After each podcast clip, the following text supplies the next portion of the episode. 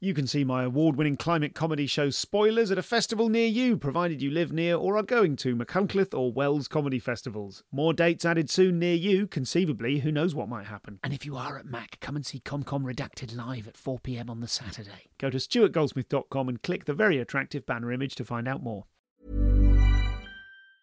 Many of us have those stubborn pounds that seem impossible to lose, no matter how good we eat or how hard we work out. My solution is PlushCare. PlushCare is a leading telehealth provider with doctors who are there for you day and night to partner with you in your weight loss journey. They can prescribe FDA-approved weight loss medications like Wegovy and Zepbound for those who qualify. Plus, they accept most insurance plans. To get started, visit plushcare.com slash weight loss. That's plushcare.com slash weight loss. This is a podcast from comedianscomedian.com.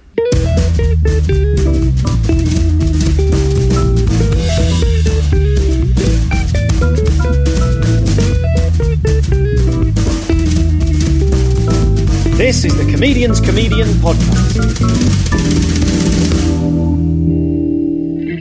Hello there, I'm Stuart Goldsmith. Welcome back. This is wonderful Australian comic Celia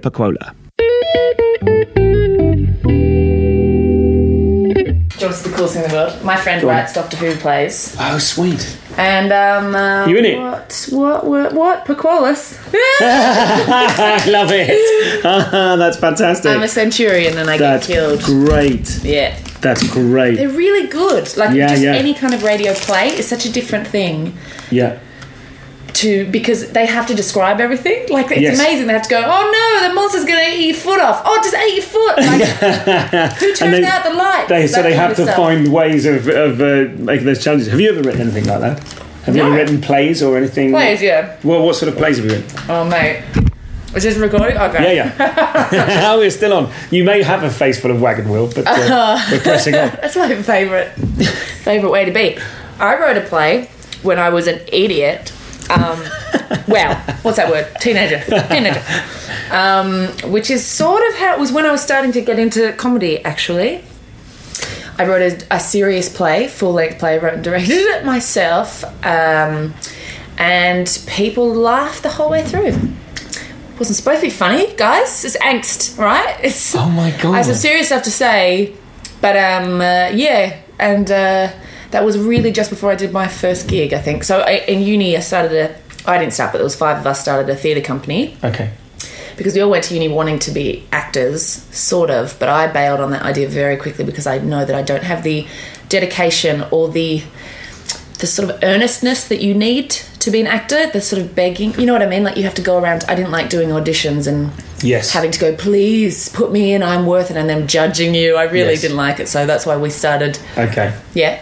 No, no, no. Sorry. The other thing I was going to say, I should have said earlier on was sometimes I might make notes. Try Oh, not, yeah, Try yeah, not to be distracted. That's the thing I should have said. All I'm writing is we'll come back to that because Oh, I think okay. there's an interesting parallel there. But yeah. Um, uh, so we started our own theatre company um, so that the idea was we'll put on our own stuff and then people can come and see us rather than having to go around and, and beg and like I couldn't handle whenever they asked stuff like here's my tipping point okay can you just pretend like you're eating a burger and really enjoying it no no I can't I mm-hmm. can't I refuse to mime eating a burger and look like I'm enjoying it in front of you who are you to judge me anyway, so we started a theatre company. We did a couple of sketch shows that went well, and then we directed someone else's play. And the idea was we'd all swap roles. So one show you'd act in it, the next show you do publicity, the next one you tech. So at the end of Okay. it, we'd all be multi-skilled. Mm-hmm. We'd all think. And the one that I wrote was, oh, look.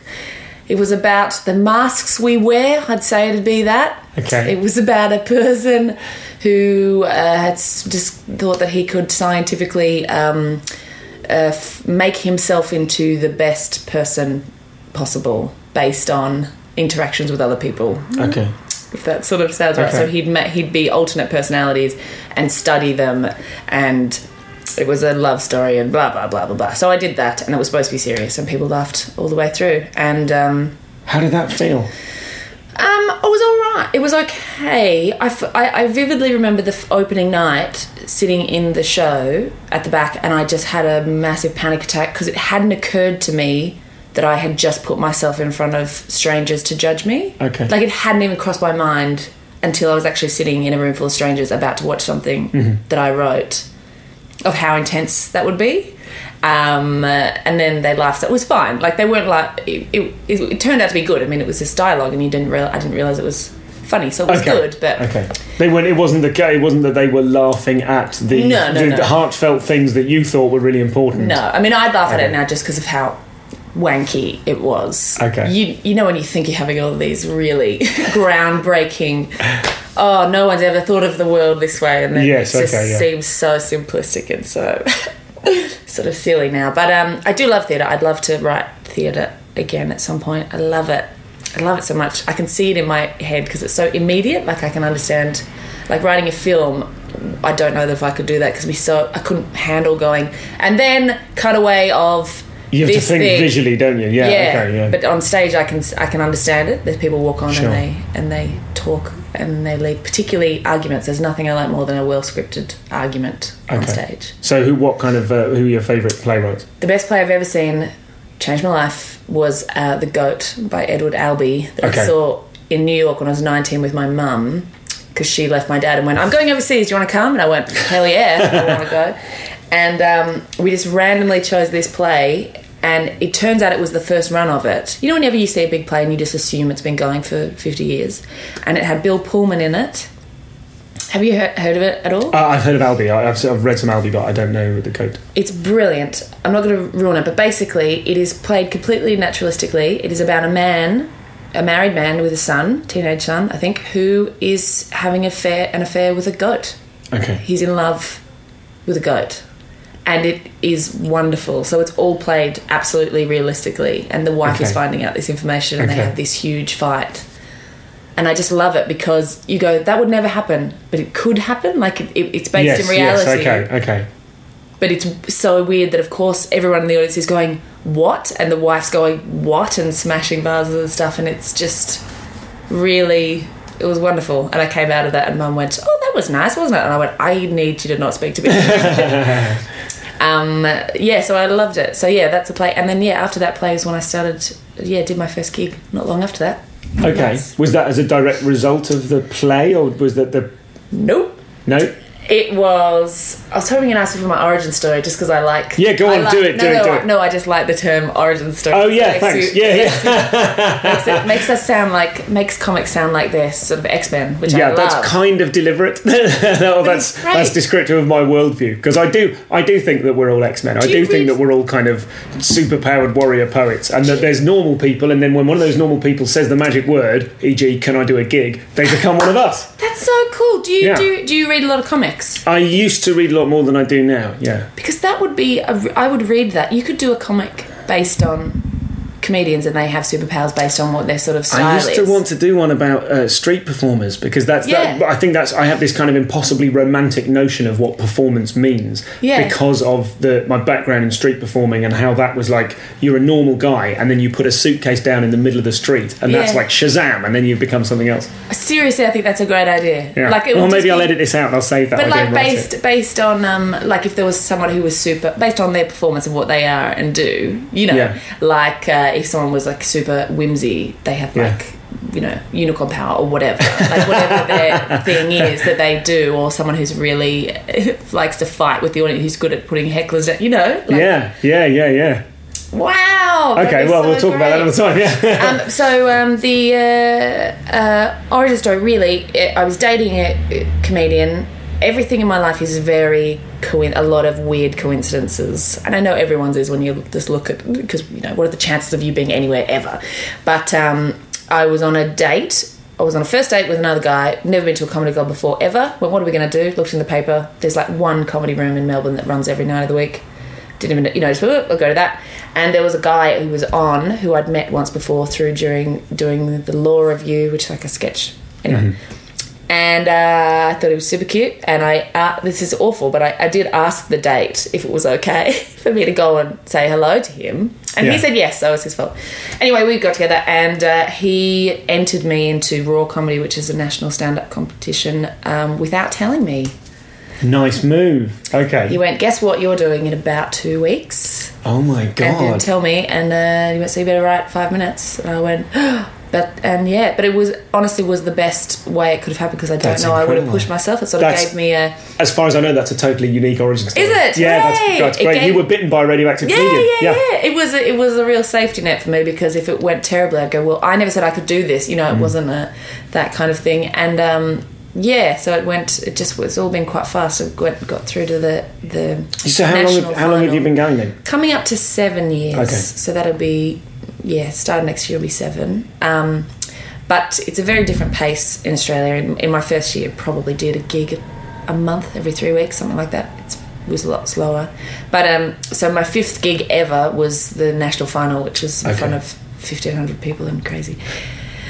Yeah, so yeah, so I just sort of it just sort of happened because of that. It So when quite- you when he said I've signed you up for a gig, Yeah. did you think oh god no, or did you think come on then? You know what was your I was excited about it because I had written sketches and and I'd been watching I'd been going to gigs with him so I'd been sort of watching it more and more. So I thought I was excited about it and the fact that I didn't really have a choice you know I got to play a bit Sure. like oh no yeah? I don't want to but it's interesting thinking about that first set like it had a theme it had a beginning middle and end Okay. you know like Really? because yeah I didn't know so what you instinctively wrote a theme because you didn't know about comedy? Just talk, talk to me. yeah I just. Didn't know mean? how to do one liner joke I thought I don't know Oh, I see what you mean. So you wrote almost like a seven minute play. play, kind yeah, of yeah, Okay. monologue. It was about it was about being safe was the theme, and um, I remember because you don't have any concept of time. Yes. If you have five minutes and you get a light, and I I remember just you know going over as you do. We're not going over, but the light came on, and I just sort of panicked. So I had like three sentences left, Mm-hmm. and I just said them all extremely quickly because I thought, oh well, it's not going to make sense. You know, it was one of those Mm-hmm. Yes, weird yes, things yes. where it didn't cross my Oh, mind. but I haven't got to the "Stop denouement, the talking." artistic. Yeah, yeah, yeah. just went, and then it was something else, something else, and then something else. So yeah, and ran away. Um, so yeah, it was good. It was a good way to do it. I, could sit, I don't remember. You know, you just forget gigs, but you do remember. Do you remember clearly your first one? Uh, I remember, uh, yes, a little bit of it. Not clearly. I couldn't uh, remember. I think I was I was trying to do something about. Uh, uh, I did something about sex and death being the primary motivators of everything, and it's different. Whoa. Different if you're a mayfly, and it's different if you're a vampire. Yeah, I can kind of remember the thing. It was like if you're a vampire, then it's death, then sex, sex, sex, sex, sex. But if you're a mayfly, then it's sex. You're death. ahead of your time. Yeah. well, I don't know. I was doing stuff that now looking back seems pretty generic, but at the time felt No. like, you know.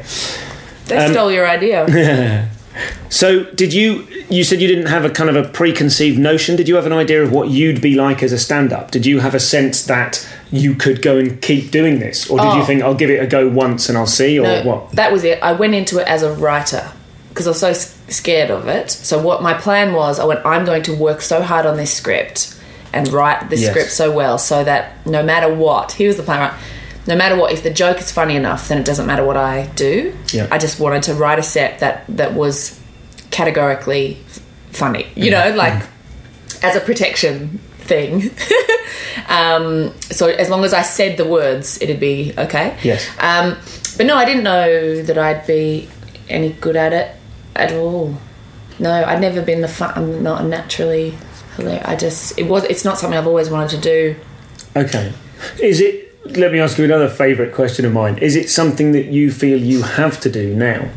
Do you feel like you're moving through comedy on the way to somewhere else? Or do you feel like without comedy there wouldn't be a Yeah. you or this life? What's your I, relationship to that? I really don't know. I, I, I find it interesting that I, I'm very scared of taking any time away from it because you've got to keep Hmm. doing it, otherwise you'll fall behind or you'll lose your. You know, even if I don't have a gig for a few days, it's it gets scarier and scarier. I don't know. I don't know if there will be a time when I'll go. And then I did stand up for about ten years. I think I will always do writing and comedy, whether or not that's always doing stand up. I like doing shows. I think I'll always do sort of hour shows. The club gigs, I don't think I want to do forever. You know, I don't think I ever want to be just a, A road or a touring. I don't find the thought of going around the country by myself particularly attractive.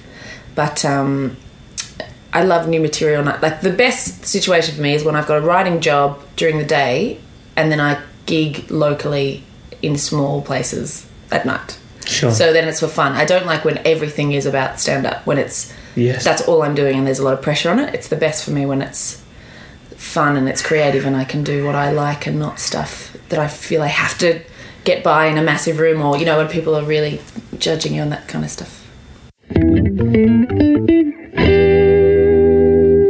I enjoyed this interview enormously. Celia is a wonderful comedian, and now I can prove it rather than just telling you how great all these people are.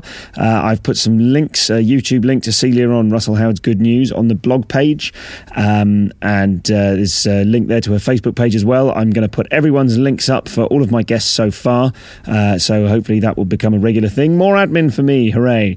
But uh, yeah, so I've got to uh, look at that. It's comedianscomedian.com backslash blog. Uh, and I'll make it a little bit more visible on the homepage as well when when I make my web monkey get round to it. Celia and I discuss in this episode opening lines, uh, the makeup of her twenty, uh, or the fact that she doesn't have a specific one. That's quite interesting. Uh, we discuss her writing techniques. Good, there's some good techniques there for when you get stuck on your writing as well. Um, we talk about hour long shows. That's that's Celia's favourite form, I think, is to write hour long shows. We talk about stories, concepts, themes, uh, what it's like to be a bi national comic uh, and and the different ways that uh, European and Australian comics use different festivals, uh, and of course my old favourite, how on earth do you cope, uh, which it is becoming apparent is sort of what this show is all basically really about. I'm thinking of uh, interviewing some bookers and promoters and things like that on the podcast as well. If you've got anyone in particular, give me a shout. If you'd like to suggest someone or you'd like me to to get my teeth into somebody, uh, then give us a shout. Info at comedianscomedian.com. Tell me if you think the stings are annoying. You know the little twiddly jazzy stings? I like them, but I hear them probably a lot more than you do. Um, and uh, I wonder if they're starting to grate. There's no need to email me in just to tell me whether you like them or not. But if you're emailing in for another reason, just include a little thing whether you, whether you, you, you like them or whether you think they're a little bit too twiddly.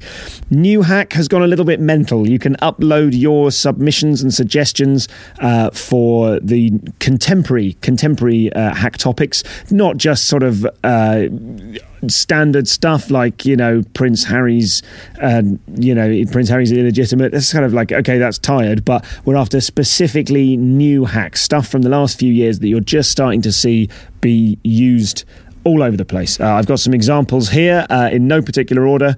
Uh, my favourites this week include it was literally the most amazing thing I've ever seen. There's an awful lot of that about. That was submitted by Alex Perry uh, and Leo Curse. Alex and Leo both went bananas on this and submitted hundreds. Uh, Leo made a, a, very good submission, which is telling an anecdote about your racist nan who probably isn't racist in real life so that you can do some racist jokes. Uh, there's quite a bit of that about, or arguably, is there? Uh, any flyer using the words warning contains jokes. Uh, that was submitted by fabulous comedian Chris Boyd. Um, someone called Tom, who didn't leave his surname, uh, put in calling a man in a check shirt Brokeback Mountain. Holy hell, I hear that all the time. It makes me want to puke. I hate that. So casual. I, I mean, I don't know if you could call it homophobia. It's certainly unimaginative, and it, it, it kind of is homophobic. It really gets my back up to see people uh, implying someone's gay for comic effect. That really winds me up. A lovely submission from Gary Delaney, which is This is the weirdest gig ever. Brackets at a very mundane gig you're desperately trying to get some life into. That happens quite a lot as well. My favourite this week is That normally gets a round of applause. That was sent in by James Gill. Thank you for those submissions. Please keep sending them in. Uh, please keep looking and checking worriedly to see if anything you say is up there. That's a couple of people I've spoken to socially have said that they've been doing that. It's not a witch hunt. We're not having a go at any individual here. These are just things that if they're on the list and they're in your act, probably probably you could be saying something a little bit more specific or more true. Uh, now let's get back to Celia Pacquola. Uh, and I'm afraid in the edit here, Celia, we're going to open this section with a funny little noise that Celia makes uh, over something, over a question I was asking her. I can't remember what it was about, but she's very musical. You can hear her, uh, the musicality of her voice, and there's a lovely example uh, right now. Life is full of awesome what ifs, and some not so much, like unexpected medical costs. That's why United Healthcare provides Health Protector Guard fixed indemnity insurance plans to supplement your primary plan and help manage out of pocket costs. Learn more at uh1.com. There's never been a faster or easier way to start your weight loss journey than with PlushCare. PlushCare accepts most insurance plans and gives you online access to board-certified physicians who can prescribe FDA-approved weight loss medications like Wegovy and Zepbound for those who qualify. Take charge of your health and speak with a board-certified physician about a weight loss plan that's right for you. Get started today at plushcare.com slash weight loss. That's plushcare.com slash weight loss. plushcare.com slash weight loss.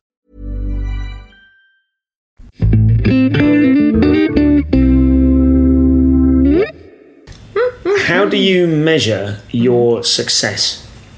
Uh, by the fact that I'm not a waitress. okay, uh, on an on an individual gig to gig basis. Talking about live performances now. If you're talking about um, live shows where everything matters, it all counts. How do you cope with whether it goes well or badly? How do you, you know, say you've, you've had a stinking gig. Oh. What do you say to yourself? Oh, mentally? I take it terribly. Do you? Take, oh my god! Because I thought you were going to say, from what you've described so far, I thought you would be someone who says, "Oh, it's fine because it's all about the writing and You stuff." mad? Oh no, no, Okay. no, no, no! Very, very, very super insecure, super, super. Don't know, don't know how I've happened to get to this. You know, very much paranoid in every way you can imagine. Um, I take it very badly. Um, I'm trying to take a leaf out of the wonderful book of Pascoe. Um, Sarah Yes. Pascoe, who, Yeah. yeah, that podcast was excellent, and I've been spending a bit of time with her, and um, I think she's got a really good mentality about it, which is to go, it's fine. Yes. I'm still learning and getting better, but it's still hard not to have sort of flashbacks to it, and I don't like people who haven't seen you before thinking that that's what you do, and also I don't really want to get into the the female thing, but on some level, I do feel performing as a woman, I'm kind of performing for all women. Not for me, but I have the feeling that sometimes if a guy's not good on stage, they go, that guy's not good. But if a woman's not good, they go, see, women are. Oh, I ah, don't yeah, I like, see what you mean. I I don't you like thinking that there might be someone in the audience who already had a preconceived notion that women aren't funny, Yes. and then if they see me have a bad gig, Sure. go, see. Sure. So- sure. I suppose the nearest I, I see what you mean in terms of like I don't feel like I'm letting the side down. And I mean, Yeah, I'm sure yeah. you don't feel like that either. But I don't feel like anyone would think that I was. The nearest connection to me is like if I do like a if I if I'm comparing, which I don't do so much of now for this reason, Mm-hmm. or if I'm doing like a long uh, like a sitcom warm up. I feel like the whole thing's resting on me. So if I do badly, I'm doing badly for other people. Yeah. And I much prefer it to just go out and live or die on my own 20. Yeah. But I suppose if that's what you're describing, is that's always in the back of your mind. Yeah, a little potentially. bit, yeah. a little bit, and also I just it just makes me feel feel bad. You know, you never Yeah, you come off and go, oh, maybe you know, and you and you're down times where you go, well, maybe you know that was that was it. It's Maybe I'm weird. supposed to be a maybe waitress. I'm, maybe I'm not. Yeah, maybe I'm supposed to be a waitress. Because sometimes you do go, why why am I doing this? I don't know about you, but sometimes the sort of dread and the horror that you can put yourself through before a gig. Sometimes I just go, this is supposed to be fun. Why isn't Yeah. it fun? But um, Yeah. How long? How long before a gig? How many hours before a gig do you start? It depends what it and this is the other thing as well. The more gigs I'm doing, the better I am, the less freaked out I am because there's no time. And you just go, well, you did that last night, and tomorrow you're going to be somewhere else, so it doesn't matter. If there's Sure, one big sure. gig coming up and I've got no, not much before it, then I'll stress out about it more. But when you're busy, things are in the past sooner. And that's what I've been trying to do, which I'm finding helpful, is just reminding myself that I think about gigs years ago that I was freaked out about for months and months. And now I never think about them Yes. you know, once it, it Yes. it'll be in the past. So I'm trying. I think I'm getting um, better mentally about it, but you, you never know. You just have a couple of good gig, you know. And sometimes the gig after the terrible gig is a great one. Sure. But um, just trying to go out thinking that now I sort of tell myself, you know, just trust the material more and sort of trust what's going to happen. And I'm, I've been doing some gigs where there's been more sort of interaction, which is new for me because I'm not an off the cuff kind of person. Okay. So the way I've been thinking about it now is I go, just trust your material, go out, and if someone heckles or whatever, we'll deal with it when it happens. Because sometimes I can get a bit of in my head if I'm doing a sort of rougher gig, Sure. trying to mentally prepare, and sometimes I try and think of lines that I could say, and then I just Yes, go, no. as long as that person says exactly what I'm imagining, yeah, then I'll come yeah, back with this. Yeah, okay. So just try and take a breath when that happens and just relax. And they don't know. They don't know mm. that I'm freaking out. but yeah. So with the with the gigs that are successful, having talked about how you cope with when it goes less successfully, Yep. what I think what I'm getting at is is what does it mean to you to do well? Is that just you kind of tick one off and go, "Yep, that was a good one," or does it is does it affect your sense of self? I think when I have a bad one, Yeah. it can send me into dread and shame and feeling awful. Yeah. And when I have a good one, I sometimes worry that the feeling from having a good one is very elusive. You go, "Yeah, I had a good one." and oh, now that feeling's over. you know what I mean? Like that, it's a much. It, it seems to last less long. I think you're talking about a drug, Yes, maybe I am. but it is a bit like that. You know, when you you do sort of want to Yeah. chase that good that good feeling, and I think that'd be the big thing about thinking if you stop doing it, you know, trying to replace that because we currently live a life where you do get massive adrenaline Sure. rushes and those kind of feelings, high stakes emotions, Mm. three or four times a week. And if they weren't there, I don't think it'd be weird to go back to, you know, not not having that. that Yes. I think we're junkies, is what I'm saying. yes, yes, Um, yes. But it, it does. If I have a good one, I mean, I don't. I'm not great with taking um, compliments either. You know, it's which is. So if something goes really well, it, it's a bad habit, but I am will tend to brush it off like it was a fluke. You know, Like it was a fluke. well, okay. sometimes I do like someone. Will, if if someone's a, gives you a compliment, I'll just sort of be like, "Oh, you know, it was because oh, there was this going Oh, in my I see what you mean. Like finding a way to kind of minimise their the, the praise Yeah. that you're entitled to actually Yeah, accept. it's- you don't accept it. I don't feel I'm not a person who would go. You know, I don't walk around going, I could, I could smash this room, and it's Sure. and that's right, and that's how it should be. Or Sure, sure. Like just um, if it goes well, that's really wonderful, and I'm so surprised So and you- happy that there are people who are prepared to book me and who like my stuff, and I don't know when that will end, but it's just kind of, you know, just that. So Do you feel like you're getting away with it Yeah, that is my rather first than it's thought. something you're entitled to and that you're That, that is my first thought when I come off stage. okay? I got I got away with it. Okay.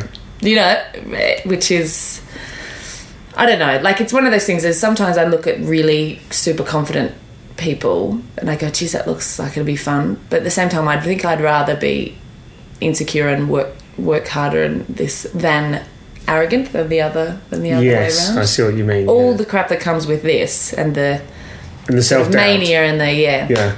Is pre- preferable to you ethically than being rock solid confident leading into arrogance. yeah, Yeah. Okay.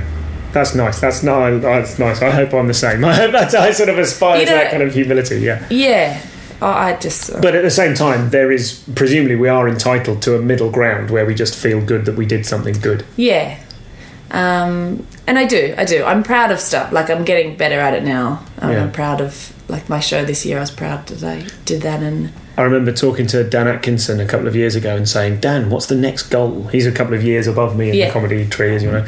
Um, and uh, a couple of years above me in the tree, that doesn't make any sense. I was in the bank earlier on, and some bloke, uh, the guy I was dealing with in the bank, he said, uh, Oh, they, you know, if we get this wrong, they'll come after you like a ton of bricks. a ton of bricks would not come after me. I'd be fine if that were the case. Um, but I was talking to Dan, and. Um, he, uh, I said, "What's the next goal? I've just become full time. I've just quit my job and now I'm full time. What's the next Yeah. goal?" And he said, "Well, ne- the next goal is you need to cope with it. Yeah, You need to come to terms with it. You need to go, oh, I'm a comedian in the world, and this is no longer a, a thing I'm trying to do. It's a thing that I do, and that's fine." yeah. Do you still feel weird doing that? Calling. I mean, you big go. Well, I, I sometimes feel a bit. yeah, yeah, I do. I yeah, I have my own insecurities which bleed out throughout all of the episodes, so we won't get into me too much as I'm sort of trying to come. But kind it drives me crazy. Like you know, and it, and I know that because when I, I speak to you, and I've said we've performed together, and like Yeah. that's mad to me. I go, how can you not know how like the, the fact that you'd be insecure at all is ridiculous to me. Thank you. How confident Sure, sure. great you are at it, but I understand. Totally. I Yeah, absolutely, absolutely, understand that there's nothing absolutely. I can say. um, uh, yeah, it's just it's just one of those things.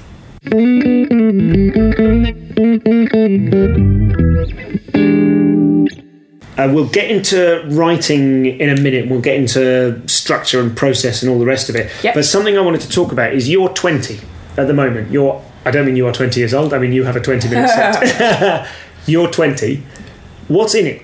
Well, Why do you have a do you have a set set that's your set or what? No, I do not have a twenty, Go which on. is which is the cause of much stress for me. And I really wish I wasn't this way. I wish I had a twenty that I'd been polishing, that I polished a five, and then I polished a ten. I don't. I do a different set most gigs, and it drives me insane. You must be closing on the same thing, are you? You've got to close. Sometimes, Okay. sometimes there's a few things that will go in most times. Okay. I write a lot. I do things for a bit and then not. I've got stuff that I would did for about a month and then just stopped working for whatever reason. Okay. I try and plan because my sets are.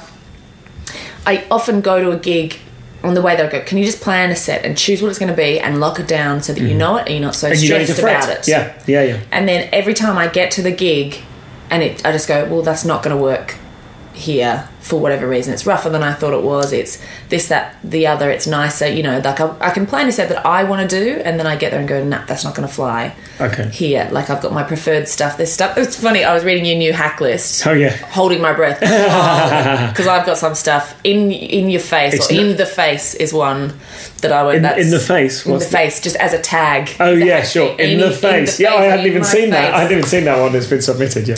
No, no, that's me. I know. I just thought that bung that's on. one, but I have that in a joke. But like, there's some material that I do that I have that I that makes me feel ill, but it works in a big room. Go Just on, tell us about this. Tell, what kind of stuff You've stuff? seen it. Just the the, the, the in the, my in the faces. I saw someone get a stranger a, a, punch someone another stranger in the face by accident, which is fun. Like in a big room. That's not the joke because they're not fun like that. But um, you know what I mean? Like violence. Or I've got a bit of material about boobs that I just ugh, you know, and hand jobs. Ah. Oh, the hand job stuff. So you don't like doing the hand job stuff? No, I used to. Now I don't, and it's now become the, like my most well-known bit of material that people on the street go. Oh, It's the hand jobs lady. Oh, yeah. Oh, Missy, it's really great, and I'm it just I could be talking about. We've got such an opportunity to talk to the world about whatever we want, and I Yes. don't want to. I think the goal for me is to get to a level where I can do the material that I want to do and the stories and that kind of stuff in a big environment or at those kind of gigs. So So you feel like you're doing that stuff because it's dirty and easily accessible, and it definitely you, it, it'll definitely make a big room laugh. So Yeah. you fall back on it, whereas actually you'd rather not do it. Yeah, and sometimes I cannot do it. Like it's not that I don't. They're not awful jokes. It's just you know. They're not awful jokes. They're great I'm- jokes. They absolutely do the job. That I'm that I'm that I'm proud of, and I think is clever and just more interesting. I really empathise with that. But It's- so this is so my drive, and also I get bored really quickly of material. Um, so I, I wish I, uh, so many times I've gone right from now on. Just whatever your best stuff is now, just keep that together, and it just doesn't work. And also stuff like doing, I feel quite a bit exposed because I've got quite a lot of material online. So that's in the back Okay. of my head as well that I don't want to. oh, the fear that people might have seen it already. Yeah, Is that a realistic fear? Do you think? It happened that- the other night. I walked out Really? stage, five people in the front row went, oh, we just watched you. I went, what? On Okay. YouTube, we just watched it. And then luckily it was a half an hour set and I, I it was all quite a lot of new stuff, but there was a few bits. And when I started doing it, I saw them like nudge each other Yeah. in, the, in the ribs, go, oh, and they, they were fine with it. But I don't feel good thinking that someone. Uh, I, Uh, it's an odd thing, isn't it? Because I, I always use the example of Micky Flanagan. If I go and see Mickey, I really there's four or five key bits that I really want him to do. Yeah, yeah. And and if they're nudging each other and going, it's that girl that we saw and she's going to do that thing, that is quite a positive energy. But at the same time, you don't want them. You want to be able to what? You want to be able to want- pretend you it's don't fresh. want the comments going, which I shouldn't be looking at anyway. I'd never look at the YouTube comments going, yeah, it's good, but you did the exact same thing when I saw a like like people who actually they're like. You, you're- who watch your stuff and then come and see you. You want to give them a new thing. Yes, of course, of course you do. But and I don't mean they're idiots. But what I mean is, people often don't seem to realise that you have a routine, and that is your Yeah. like you know if they go and see Deep Purple, they want Smoke on the Water. How old am I? that, that was my go-to reference. Um, but uh, and obviously, we've, I think I've talked on the show before about the. Um, the, the unfairness of we're not musicians and we can't do our favourites, we can't do the hits, the classics Yeah, in the way that we might want to. Um, but so you don't have a 20. Do you have an opening line? Twenty. I do at the moment, but again, that changes, and I, I really struggle with opening lines. Same, same. I, I had I had an opening line about two years ago. I had an opening line that I used for a year and a half, and it was Yeah. great. And it re- it required wearing a particular pair of shoes Oh, yeah. that were the shoes that I wore anyway. Yeah. But What happened? Did you lose them? uh, no, well, they wore out, and uh, I just changed the shoes I wear, and now I can't. It doesn't. The joke doesn't work. And also, I started to feel like oh, it shouldn't be an opening line about your shoes. I mean, I want. I I yearn to have an opening line like Miles Jupp's. Old opening line where he'd Miles Jupp would Yeah. come out and say, um, "I'm very, my name's Miles Jupp, and I'm very privileged not just to be here, but also in general." Do you know what I mean? And Yeah, that just yeah. sets up, bang. Here's who I am. Here's my relationship to you. I want an opening line like that. Yeah. I'd murder for one for just something. So that uh, that's the threat that I have. I have a close. I have a, a selection of. 40 or 45 minutes that I can put into a 20 that I'm, you know, Yeah. plus whatever new stuff I'm working on. But I don't ever have an opening line, and I'm always at the beginning of a gig going, "What am I going to start on? What am I going to start on?" Yeah. And I, I like to compare my way in and ease my way in. But then if there's been a really good compère, like uh, an Ed Gamble or a Rob Collins or someone, you, he, he's just done all that stuff. You can't walk on and go, "Let's get stuck into you," because everyone goes, "No, that's all been done brilliantly." Yeah. So I need an opening line. So do you you have an opener? Uh, yeah, at the moment, but I yeah, I wish I had a, a better one. I've my favorite because you just it's so important. You know, gigs Yeah. can live or die, uh, live or die by that first by that first thing, and I've got a perfect one for when it's just gone freezing, which I like. But the best one because it's not even that funny, but it seems off the cuff and it's enough of a little to get into it, which is when I'm jet lagged. Yeah. so I do get to use it quite a bit, going back and forth. But um, yeah, I've got one at the moment which is just about living here, which again is not it's not great. But um, I really struggle with it with a good. You just need a one a, a one liner sort of thing, and then mm. I like getting into the stories. And in terms of the set, I try and mix it up so there's a little bit of for twenties, like a little bit of maybe sex stuff, but not too much. Just try and keep it a bit varied in terms of the types of jokes and the pace and that kind of thing. But I often struggle with the end, the closing, because I'm so paranoid about the first ten minutes being Okay. tight and punchy and get them. And then it, I just sort of go, oh, and then I forget that, oh crap, you've got to. I've got to be better Oh, than I've got to that. go, to Yeah. go. At the end, I had a quite a, a big gig the other night, and it was and it went well, and I couldn't believe it in my head. I was like, "It's going well, it's going well," and there was a few sort of heckles that I actually said something to him, and I was like, Yeah. "Oh my god, he said something to him," and then it just on the last joke, a bit of sort of chat broke out with just these people were trying to interact with me and oh it just broke my heart. I was just like oh I was so close. I was so close to getting in out of it. But um, yeah.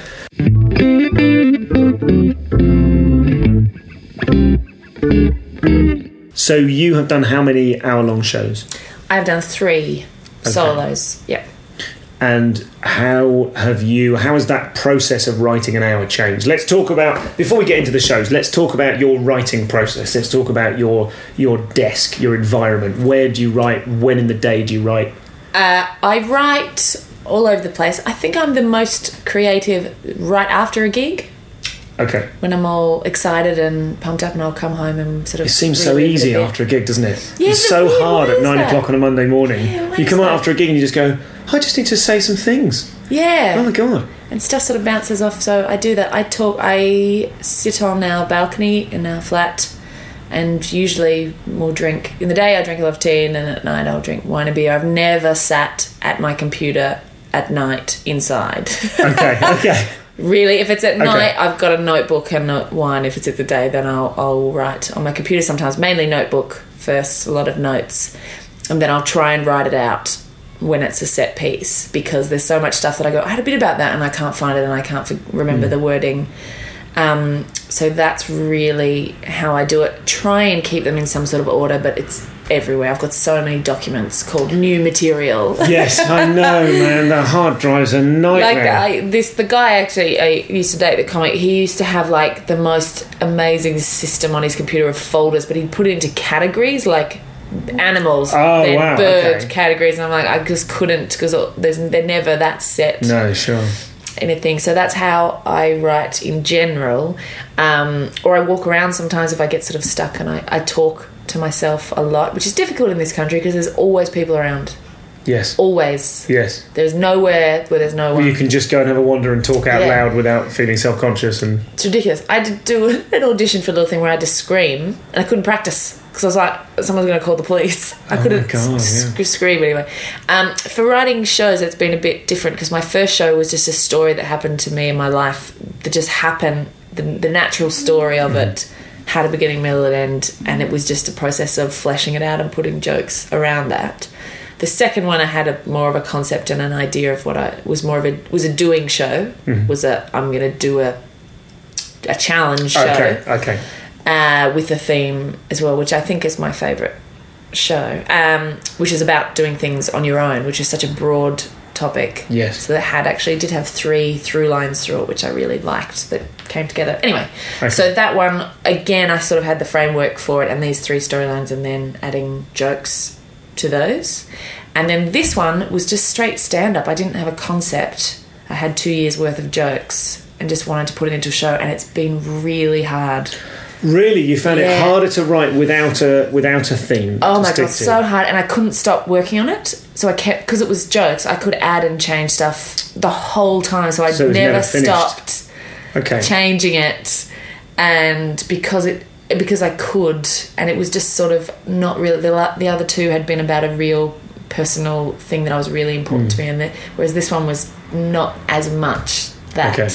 It was really just about living here and doing the long distance, which is fine. I'm sort of fine. It wasn't a you know, the first one was Yes, about relationship, and the second one was about my mum, really. So it was every night was real fun to do it. So I found it so hard. I was talking about this the other day. If- they were children, right? My third one is like the least talented child that needs the most attention. Do you know what I mean? Yeah, like yeah, yeah. every day, I was like, no, but whereas the first show, the first one, my firstborn was just A golden baby formed, that never cries. out. Let's have another one. oh, they're a nightmare. Yeah. Yeah, exactly. Yeah.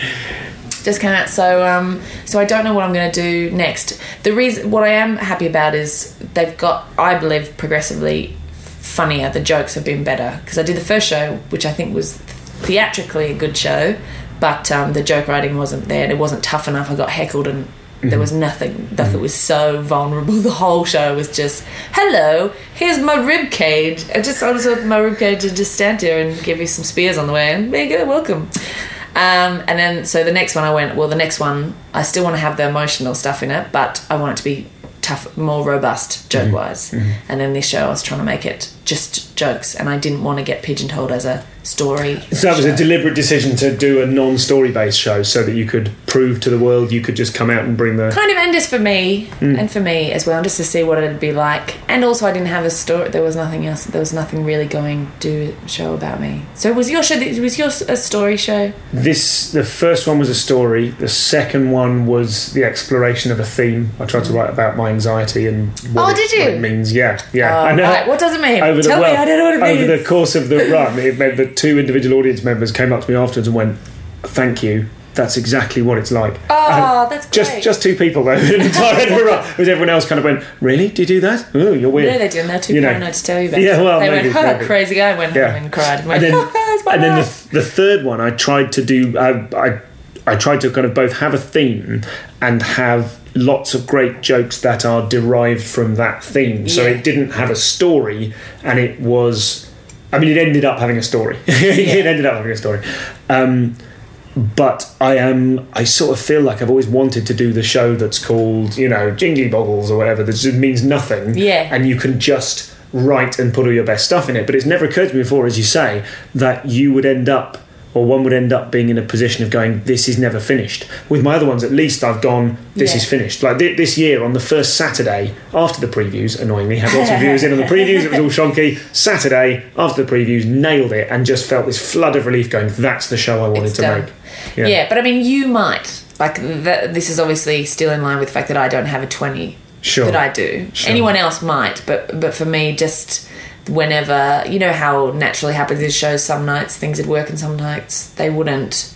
I'd just cut them. I'd go, you know, Yeah. go. Yeah. Once it stopped working, I'd go. If I wrote a new bit that was working, I'd just put it in. I'd go, okay, well that's working now, and put it in. So that I don't know that that would happen to everyone, but um, yeah, for me, I found it really frustrating, and it just meant that I now don't have a new show because I spent so much time. I've only just finished working on that one. You know, yes, I I see what you mean. Yes. because usually the process would go I'd do the show in Melbourne and then between Melbourne and Edinburgh I've got time to work on the next show because that show's finished Okay, but yes. I was working on this one the whole that whole time Sure. and I've put in new material that would be for the next show and it was just a real problem child it really Yes, okay. So you're having to put in your spare stuff that's like your, your next lot of stuff Yep. is being used to shore up the. yep Yeah. yep yep yep It's So- interesting, isn't it, the way people plan things in advance? I, I've been doing some writing with Nish Kumar. Oh Yeah, my Nish. gosh! Oh yeah, I just I just did a gig. Yeah, I've done a couple of gigs with him this week. He's Wonderful hilarious. We man. have bonded over how, which you wouldn't expect when I said this to him from watching his material. Just a a, a um, shared joy uh to all things um, toilet related, pretty much. Just how funny butt is the word butt and Yeah. bum and ass. He's, he it's good. He's, uh, I'm glad he's moving into those areas on I don't know that he's going to do on stage, but yeah, you watch him Yeah. on stage, is you know making st- social statements and all this kind of stuff. Then you come up like, "Hey Nish, I saw your butt," laughing. We Anyway. were. Um, uh, he- he's got 20 minutes of new stuff for next Edinburgh. What? I know, I know. So I was Oh, telling him Nish. he should really push himself to get another 40 in there. And on the 1st of November, he should do a preview and make it publicly available on Facebook and call it something like Nish Kumar puts the shits up everyone else. Yeah, You know what I yeah, mean? yeah, yeah. Just to have that. I mean, it's interesting. Obviously, you've got the, the kind of the Australian perspective of going, there's possibly Adelaide, then maybe Melbourne. Yeah. And so that's when the show happens. And then you've got the next few months. And it seems a much more healthy way, I suppose, to be going to, to be doing that cycle rather than just being in one country and just like for me, ordinarily, and I'm not writing a new show at the moment, but um, ordinarily having my entire year geared around August. okay, that's it, you have September off, and then October the 1st, oh, I've got nothing, let's start again, and you know, Yeah. be writing there. But I suppose splitting those deadlines. Yeah, well, I know a lot of people do it. You know, usually people from here will do it the other way around. Do Edinburgh first, and then and then take the show to Melbourne. Yeah. A fully formed, ready show. It's funny because you see the two different types of people that first week in Melbourne. You know, Yes, there's all the internationals chilling out. They're like, Yeah. oh, this show is six months run in. I'm Yeah. sweet. all the Australians doing the, oh, God, what made a horrible mistake? Is it gonna come? Is this show any good? So, yeah, it's tight deadlines though. Like if I was doing, I don't think I'm going to do Melbourne next year. But if Mm. I was, the registrations are open now, right now. You have to decide now. You need a blurb now, title now for a new show. Jesus. Yeah. Wow. Let me, and I'll cut that wow as well because that sounded ridiculous. Um, remote note to self: don't say Wow. Um, so, talking about the, the, the writing process Mm-hmm. again, you said earlier on that you um, that you know if you get stuck, you'll go for a walk or something. So that would suggest that you have. Do you have like a certain number of hours or a writing schedule in the day? Do you say there's certain days on which you'll write, or do you just go, "No, I'm in the mood now. I'll go for it." Yeah, a bit in the mood. I've never had like a oh well I'll do it for an hour Uh-huh. ever, but I do sit and, and write a lot, scribble a lot of notes, and you know sometimes I can be sitting there for hours and and write. I'll just end up writing things I need to do, things I need to buy for the house, and then sometimes you'll just get an idea and and it'll be five minutes of new material that's usually spoken. If you don't talk it out loud, it'll just be notes written down. Um, I got some good advice from a horrible person. Don't you hate when that happens? Like, how can you be right? You're such an asshole. Um, which is if you're stuck, like trying to think of new stuff and you can't think of any concepts, because I find it really fake to try and go, trees, Yes. ah, squirrel, which is what's outside my window. um, to go back to an old bit of material and see where that might lead, what would come after that. So, say it's material about, you know, going to a nightclub, then what might go after that and spreading it out from there. So, I do that uh, a bit, but yeah, pretty much whenever the an idea sort of takes me or if I've got panic. I like doing new material nights a lot. And So booking yourself in for them, and then on the day going, I better write something for it. Yeah. yeah, that's really good fun. Actually, that that crisis is a really nice motivator. new material nights are my favourite gigs. Which ones do you, Which ones are your favourite out of the new material nights? Old Rope Yes. uh, in London is my favourite. It's the best. Uh, Chris Mayo's got a nice one in Islington as well. Oh, someone mentioned that to me the other day. Yeah. But Old Rope's one that I, is, I suggest as a gig to punters, just because if they ever want to see any show, because it's such great value for. Yeah, it really is. It's an incredible people. night, isn't it? It's a Yeah. really nice vibe. The thing is, sometimes I find it's a bit too nice. Like I've done new material there and gone, well, I'll tell you that straight to the bank. and then do it somewhere Doing else. and Reading like, highlight "What?" and thinking, hang on a minute, Rope loved this. Yeah. So I like doing that. I like that because it's funny, even if it's not funny. It makes it funnier. If it if it's awful, and you just go, well, never say that again, and it's hilarious. It's wonderful. There's no pressure on it. I like when there's no pre- I like when there's low low pressure. I like people underestimating you and you doing well, rather than people having a really high expectation and you And you having to try and yeah yeah yeah yeah yeah. which is why I sort of like, oh, like I'm not doing this to get. I don't want to get super famous. I'm really not about that at all. I'm happiest when people have no idea who I am, and then a surprise. And also as well, like sometimes in Australia, I remember when no one knew who I was at all. Going to gigs and sometimes there'd be like promoters there saying stuff like oh so whose girlfriend are you that kind of thing and giving you real attitude and then you get on stage and have a good gig and then afterwards them kind of be like oh so yeah hey but I'd like too little too late buddy Yeah. you messed it up it Not good enough to ignore me beforehand and then be nice to me after I've done Yeah, well. yeah, it's yeah. transparent. Yeah. Yeah, I like that. I like that this industry, as I'm sure you know, I, I feel does reward will reward good behaviour.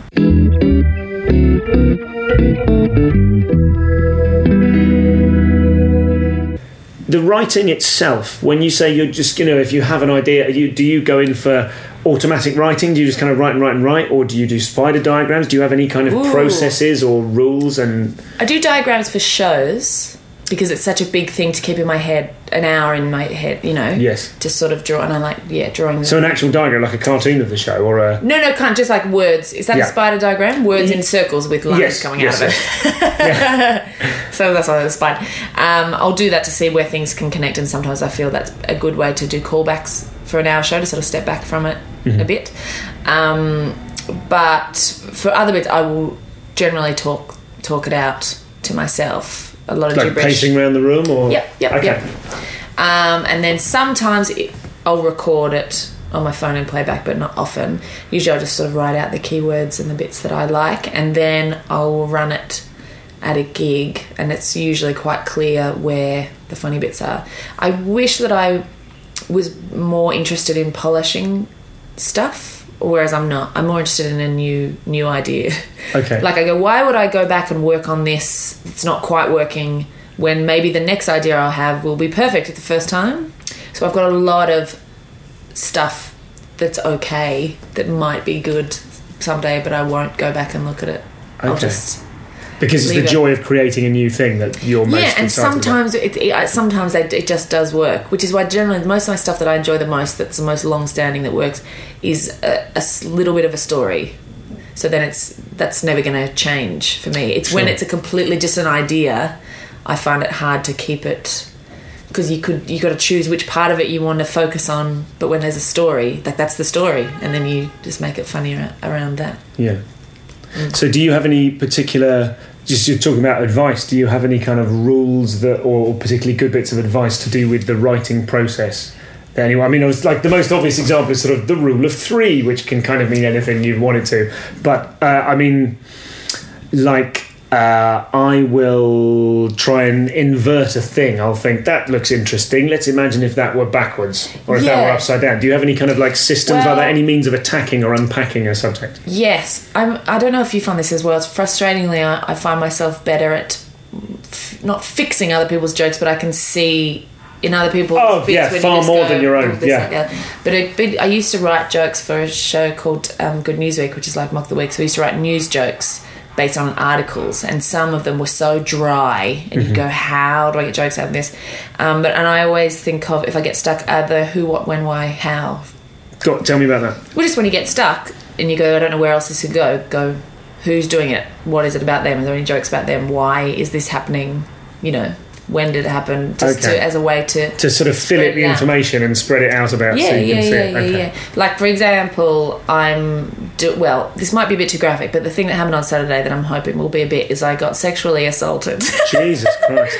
not in a bad way, in a bad way, but not like I got. I, I'd call it a lingering flash, like it's a, a man with a with a um with a boner. It was fine, and what was but this is the thing. So that's what happened. I got flashed. I was talking to a girl outside on the street, and there was a man standing behind, and we were talking, and I was mid conversation, and I just looked down and saw boner. Now that's what actually happened.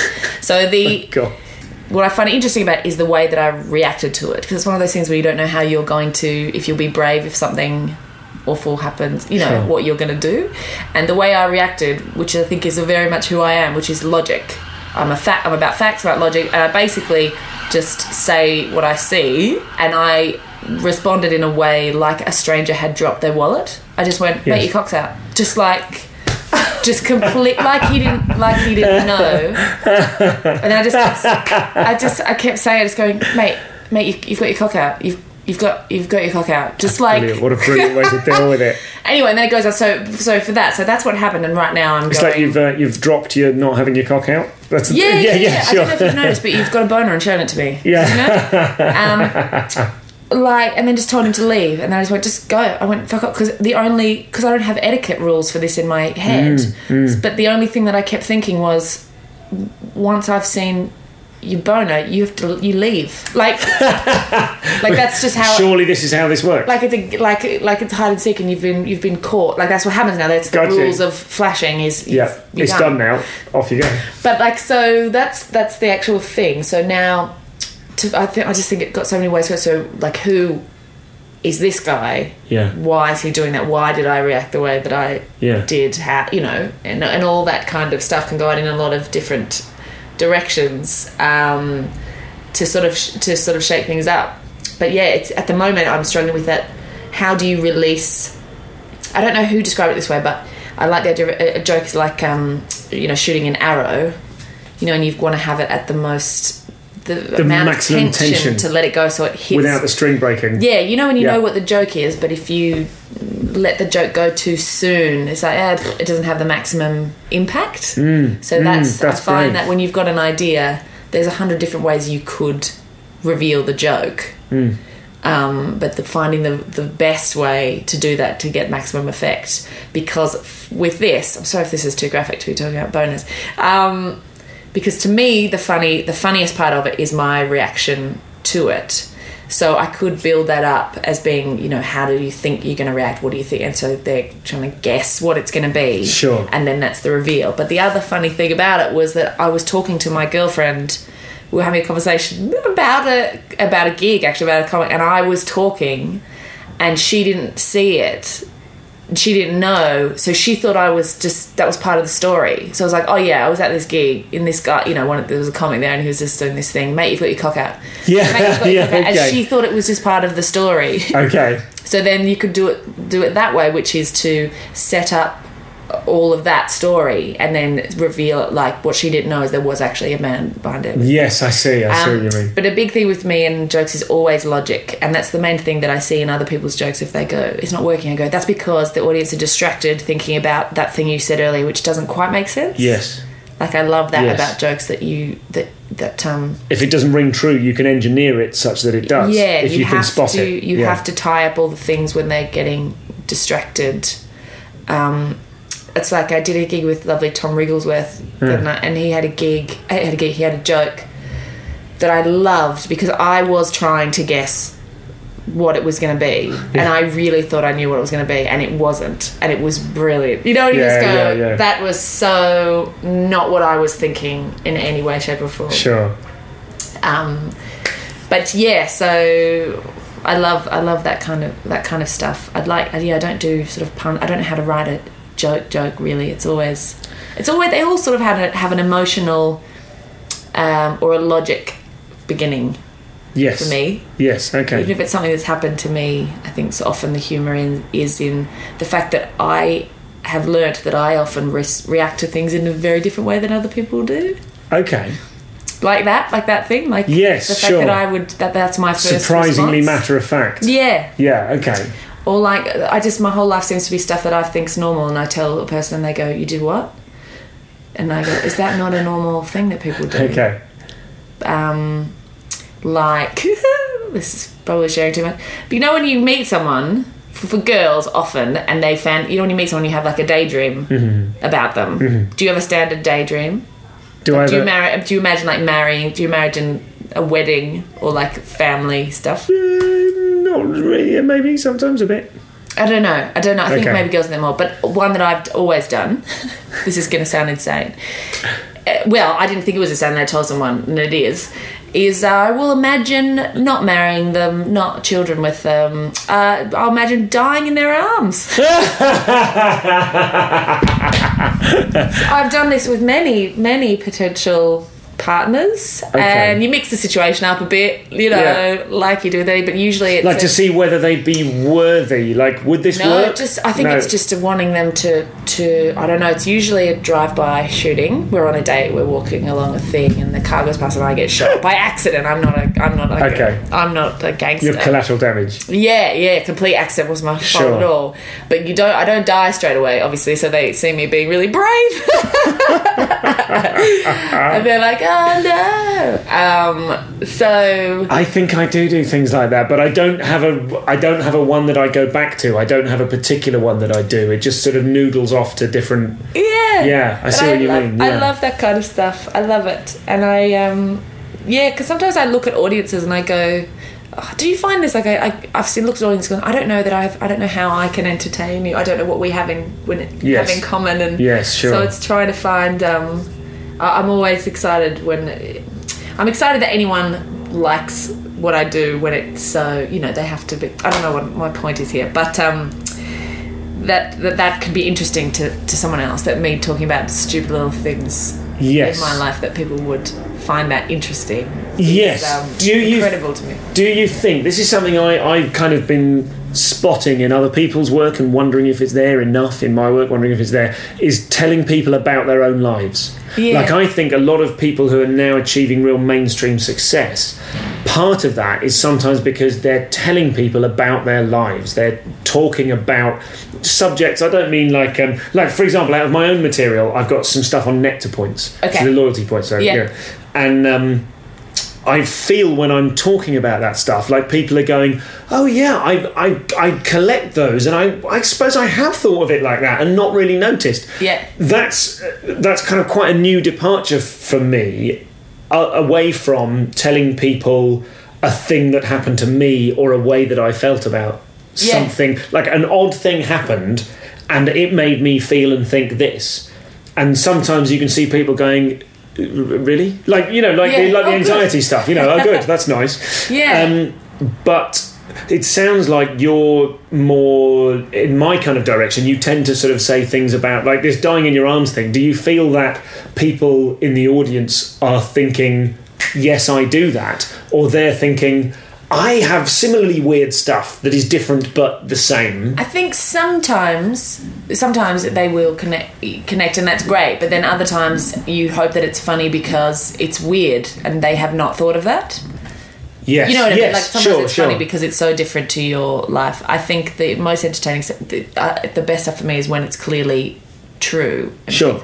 I would like to do more because I haven't really. My life's not that interesting, and I don't talk about politics or do you know Sure. important things about the world. So I would like to. Tr- the aim is to to say things that are interesting that that people wouldn't have thought of yes. before. You know, Yes. that's sort of the, the goal. And it's really, it's hard to try and find stuff that make people think of things in a different way, which can be the simplest thing, like Yeah. a little image that stays with people. Like I, I was gigging with Lloyd Langford, who had this amazing image about the toast. The ends of the bread. He's like, Yes. you should never eat the ends of the bread Yeah. because it's like a love story, and then eventually they end up together. and if you eat one of them, like then the other ones are left alone forever. Yeah. You know, obviously he does a lot better, and he'll probably I don't know if you're allowed to be mentioned like that, but anyway, a little course, image that's that um that really stays with you. So I'm just trying to make it more interesting. And I think that can be about you or about not about you, but if it's not about you, it still needs to be honest. Yes. I mean, that's just what One I'd of- like to do. Yeah. one of the things I've got that I, of which I'm most proud is all it is, and I, I I can only make it work if I preface it by saying this isn't really a joke because it stands out against the rest Right, of my yeah. stuff that is really a joke. Is that something I like to do when when they open the egg box at the supermarket checkout to check that the eggs aren't cracked? Yeah. I like to lean in and go. All right, lads, to the eggs, and it, it doesn't. I can, it'll, it'll only get a laugh if I say, "I can't believe I'm going to tell you this," or or something like, "This isn't even really a joke." But I love it because I feel like it's mine and it's uniquely mine. It's Yeah. totally surprising. No one's thought of it, and yet they do, under the right circumstances, they do laugh and empathise with it in a or not They recognise it. It's satisfying somehow, Yeah, yeah, yeah, yeah. and that's it feels very precious, and it makes me think that's the kind of stuff I want to do more of, and I want to do less about less sexy, weird, interesting stuff about interesting stuff that's happened to me, and Yeah. more kind of like my unique take on the stuff in their lives. Well, that's why I like doing. I think I'll always do hour shows, is because that's where you can really do that because they get to know you and Yes. you can delve more and, and just say interesting things. Like sometimes, Sure. particularly in an hour show, it's sometimes nice that it's just an interesting, true thing, and it doesn't always have to be, you know, gag, gag, gag. Like it's like sometimes I've done gigs. Sometimes they're just listening. You know, have you done those gigs where or even I've been to gigs when I'm a bit tired or it's a Sunday night or something, and sometimes it's just really nice to listen to. And it, it, I'm saying, it, you know, it always should be funny, should be the goal, but I think sometimes it's all right to have little sort of moments of just hmm. interesting things that, and often they're the bits that stay with you. I find after a gig when you walk away, you don't remember the big the big punchline. Um, you remember the little bits.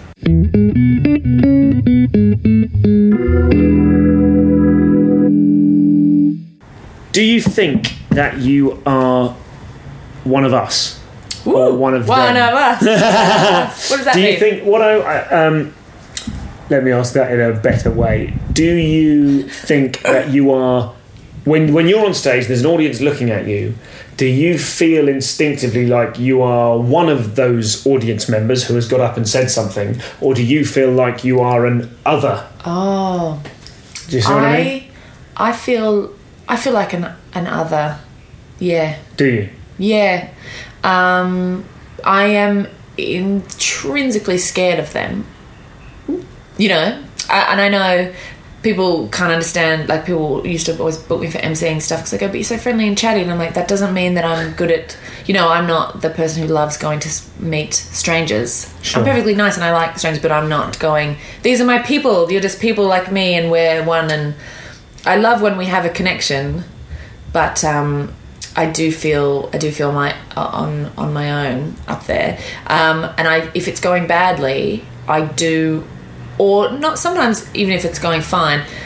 I can get into my head the reality of the situation, which is I am one and they are maybe, let's say there's 50 of them, and physically they would beat me in a fight.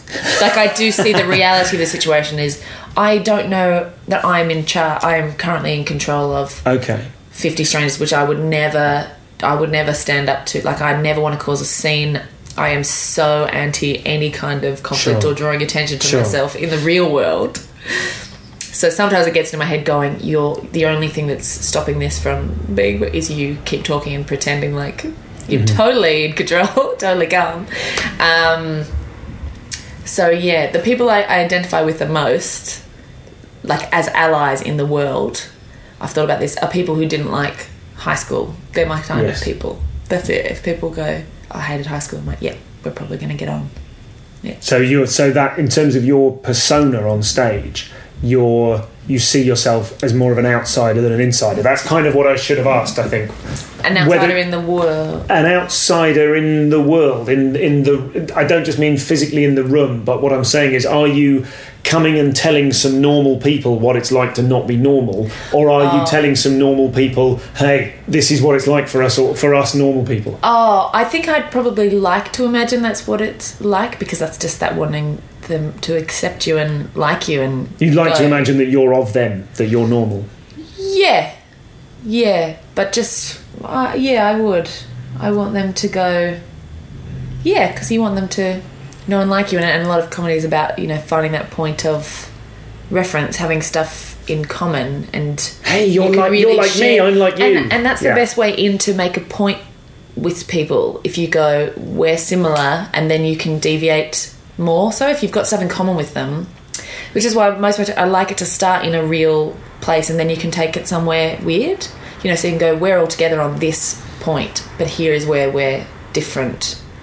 Um, so I think so. Yeah, I don't think I'm really coming in with any radical ideas. I mean, stuff about me is a bit weird. Like I'm not super weird. I'm not weird enough to be To be a weirdo. yeah, which Yeah. I kind of am annoyed at that. Like I, I, I sometimes feel I'm a try hard weirdo. I just feel I'm, I'm okay. You know, Yeah. not, it, it'd be Oh, a lot it'd more be useful. interesting. It'd be, wouldn't it be useful for my comedy to be more weird? If I was, more, if I was weird, but I'm not. I'm more of a not a. I'm a dork. I'm a dork. I'm not a Mm-hmm. nerd. I'm not a geek. I'm not. A, I'm not a stylish. I don't know exactly where I fit into the world, but um, I just try and But you do fit in. Oh, stop it! Um, because I've got a passport, so I'm, I exist in the world. Um, But what, what I mean is, if you like your perspective, the perspective of your persona on stage is perhaps that uh, I don't know how I fit into this, but I do, yeah, rather than I don't fit into this. yeah, Yeah. yeah, yeah. I'd say, I'd say that. Yeah. That was a slightly confusing question from my part. No, it's an interesting. It's interesting because I don't know. Like, I wish I had a thing.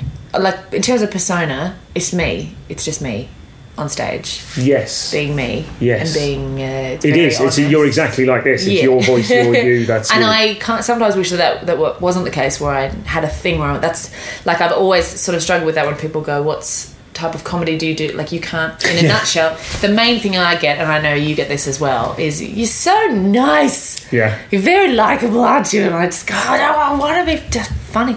Um, so sometimes I wish I had a thing that I was really like. There's a friend of mine in Australia called Alison Bias who's gorgeous, petite, blonde, blue-eyed little thing, and she spouts the darkest. You know, Yeah. weirdest Sure. stuff ever, and I just go. You know what you That's are. a You know great dynamic. You're the cute, nice girls saying the dark, evil stuff. and doing this, getting you know, it's been seven years now, and I do feel like I thought that by now maybe, you know, how some comics just do that one day, go, oh, actually, This I'm is a it. mime. Like Yeah, they yeah. suddenly have a big turn, Yeah. and I've sort of been waiting for that, but I now know that I don't know. That, I don't think that's going to come. I think I'll just be me, but I think I'm getting more confident at talking about more Being more honestly you. substantial, substantial stuff. Well, honesty's not really the problem. Like the first show was way because I had no idea how bad people could hurt you. I didn't know. I didn't. I was like naive, going, "What? Yeah, of course I'm going to tell everyone about Mm. everything." Um, but I think I'm getting better. At, at, I'd like to eventually talk about stuff that's more important to me, and Mm. because we've got we've got such a great opportunity to talk to people about whatever you want. Um, so I'm going to fix the world. I think. um, I'm not, but if you can just make, if you can just little little things, um, is great. Like stuff like talking about the anxiety show. If there's one person in there who's having a hard time and sees that and goes, yeah, or one person who goes, I do that too, and, and it's okay. Yeah. Or even just being a, just keep doing it. Like again, this isn't really a, a woman thing, but I do get a kick out of when it goes well of being there. Like I remember, I went to the comedy store seven years ago before I was a comic, and Kitty Flanagan walked out, who's an Australian comedian, and I Yeah. was in the crowd and went, oh, and just was so amazing to me to see mm-hmm. an Australian woman come out and be great, and I just went, yeah, like I think it's, and I don't want to be a waitress. The I'm gonna keep doing it.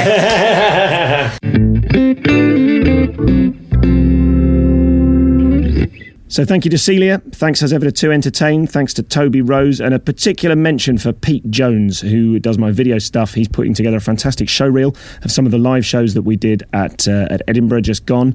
Uh, Pete is an incredible video guy. Uh, frustratingly, he lives in Scotland, but if you're a Scottish act and you need a video man uh, and you're prepared to stump up hard cash, because he's, he's very much worth uh, giving a bit of cash to, but he's a really, really good guy. Can't recommend him enough. So if you need a video guy in Scotland, uh, do give me a shout and I'll, I'll pass on Pete's details. Uh, if you have five years or so as a stand up comedian under your belt, then my beautiful daughter might be at your disposal. All you need do is ask. See you next time.